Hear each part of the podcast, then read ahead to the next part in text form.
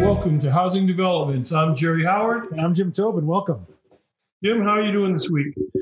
I'm all right, man. After the uh, long weekend, it was uh, nice to get a get a break. But uh, you know, back at it. Uh, you know, the weather's kind of gloomy out. But uh, what do you expect for late February? Late February, the weather is never good. The the the experience last week of having the podcast with the mayor of Colorado Springs was really a lot of fun and having a live studio audience with the questions. That's something I really want to do more of as we move forward this year. So that was pretty good. Well, right now, Jim, you know, it broke last week. It's still the same.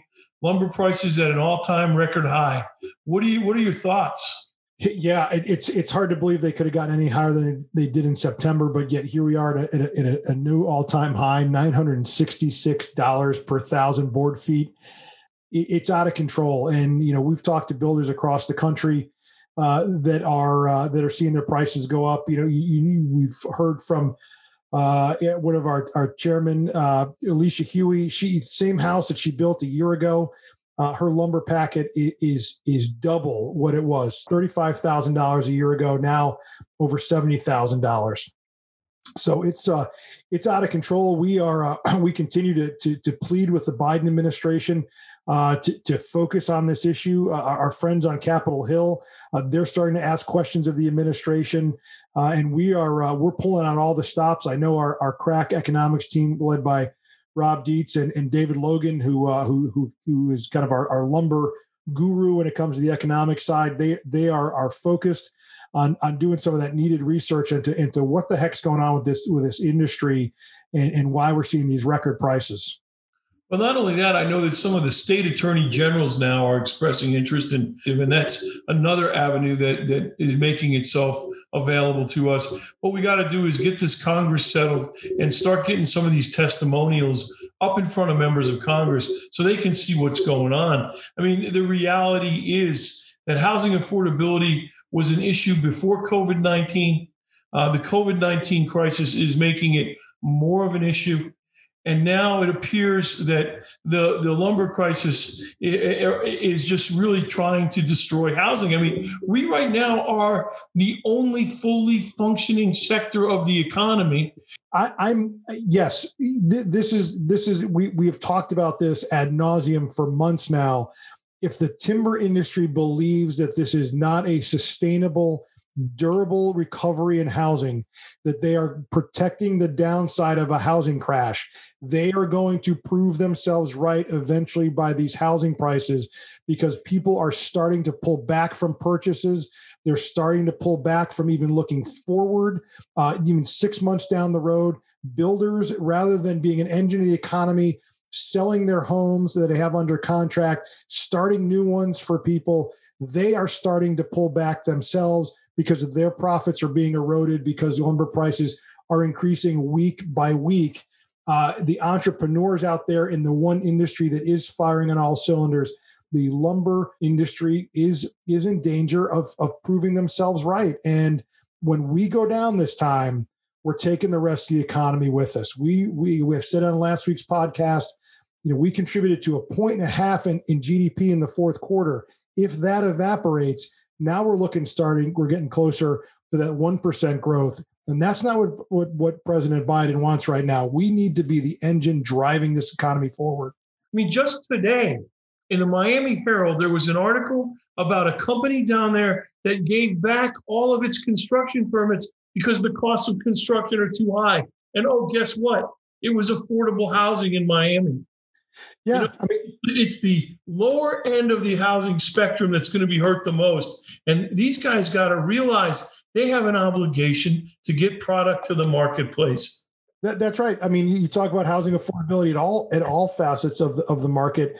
We talk about that first time, that first move up buyer. People who are going to invest in a townhome, uh, and we've talked about the disparity between uh, white home ownership and African American home ownership.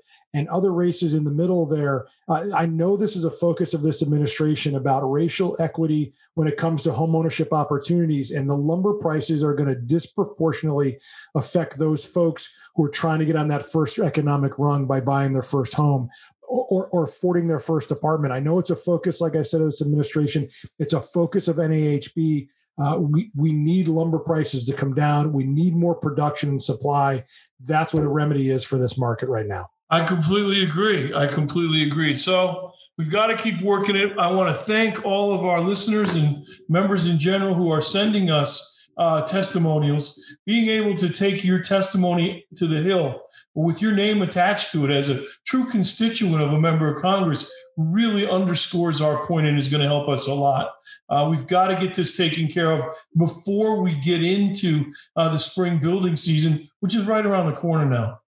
Yeah, we're we're right here on the cusp of it. Certainly here in the the Mid Atlantic, and and I know everywhere else. Uh, you know, despite our friends in the South, uh, in in Texas, in the middle of the country, who don't normally see freezing or below freezing temperatures and, and snow and ice, but uh, but spring is right around the corner if if you believe the groundhog. No, you're well. You, you're exactly right there, Bill Murray. Uh, the the one thing I wanted to point out is now this crisis is starting to even affect appraisals. Um, I had a call last week from uh, my friend Michael Day down in South Carolina, uh, saying that it's starting to affect appraisals down there. And our own, uh, our new third vice chairman, Carl Harris, mentioned it as well. That appraisals are now so close to construction costs that they cannot possibly build the homes that we're talking about building.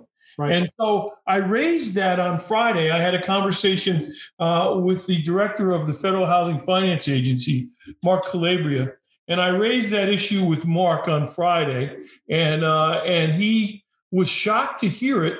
Uh, but he agreed to bring this kind of a concept uh, and this problem to the administration. So now we've got, you know, one of the regulators of the housing finance system saying, "Hey, we've got an issue here." In addition to we, the ones who build the homes, and the consumers. Again, the only people who don't think there's a problem are the timber industry. Yeah. Yeah, Jerry. Speaking of your conversation with uh, with Director Calabria, uh, they, Fannie and Freddie set the marketplace, right? They're they're they're buying mortgages. Uh, they're they're packaging mortgages to the to the secondary market. So so raising that issue about appraisals uh, with uh, with with Fannie and the regulator of Fannie and Freddie is is critical. Uh, anything else you talked about with uh, with the director, or was it all focused on lumber at the moment? But uh, what, else? What else did you touch on? No, the first thing we talked about is the fact that FHFA is having a listening session uh, in the near future, and this is sort of illustrative of the fact that we have a change in the administration.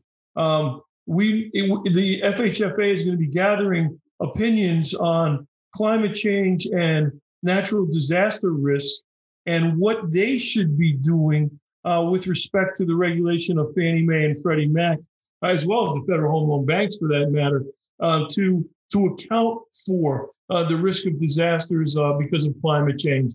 That's a huge shift yeah. practice from, from the Trump administration. But I think Mark Calabria is smart to get out on top of that, given uh, what the president and his key cabinet members have been talking about. Yeah, we, have talked about on this podcast for for many times uh, about about the impact of, of climate change on this administration.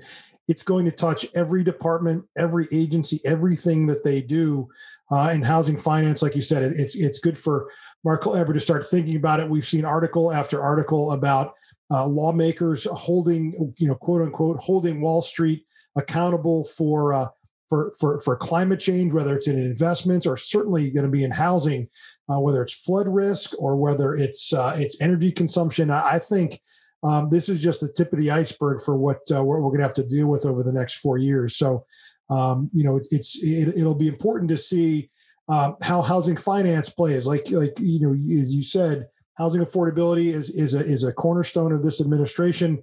Uh, so is climate change. They're not mutually exclusive but they are tied together. And so uh, it'll we'll be I'll be very curious to see uh, see how this moves forward. Yeah, I also talked to Mark. I think the listeners will be interested in, in this about mortgage forbearance, and he told us that uh, he was pleased that um, that about sixty percent of the single family mortgage forbearances have cured. uh, and he was very happy with that number. But he did note that he believes that the remaining ones are going to struggle, uh, and there's going to be some some problems going forward. Although I think he sees more risk from multifamily forbearance as the renters are going to have an even more difficult time than some of the single family home buyers. Um, so there was a good conversation with Mark. You know, uh, he's very, very conservative, uh, way more conservative, I think, than the views of NAHB. But he's as honest a guy as there is, and he's as, as accessible a regulator as we've ever had. So I enjoyed talking with him. We'll see. Yeah. Yeah. Well, you you, you mentioned you know uh, foreclosures and uh, and and and eviction moratoriums and, and and renters as well. That's why it's important NAHB. We've been uh, talking to the Biden administration. We are watching with uh, with with bated breath. Uh, whether or not they can they can get this uh, 1.9 trillion dollar package across the goal line to the president's desk over the next couple of weeks. Um, it's got some some good things in there for us. More rental assistance. It actually has some some mortgage forbearance money in there. Ten billion dollars is is one of the House proposals.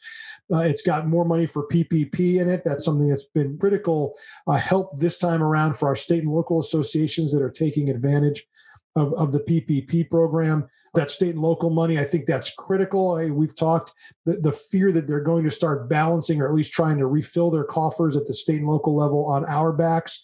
So if the federal government can help step in and and alleviate some of that pressure, I think that's that's again an affordability issue for us. But um, I'm optimistic that they'll that they will pass that bill. Uh, and yes, it's a lot of money, but but we have got to we've got to get the economy through this next hump. Vaccines are accelerating. I'm, I'm glad to see the numbers going up uh, from vaccines and, and see in infection rates uh, going down and hospitalizations going down. So um, you know, still, I still think there's a, a long way to go, but but there's reasons to uh, to at least be optimistic here on uh, on uh, the end of February, middle of February.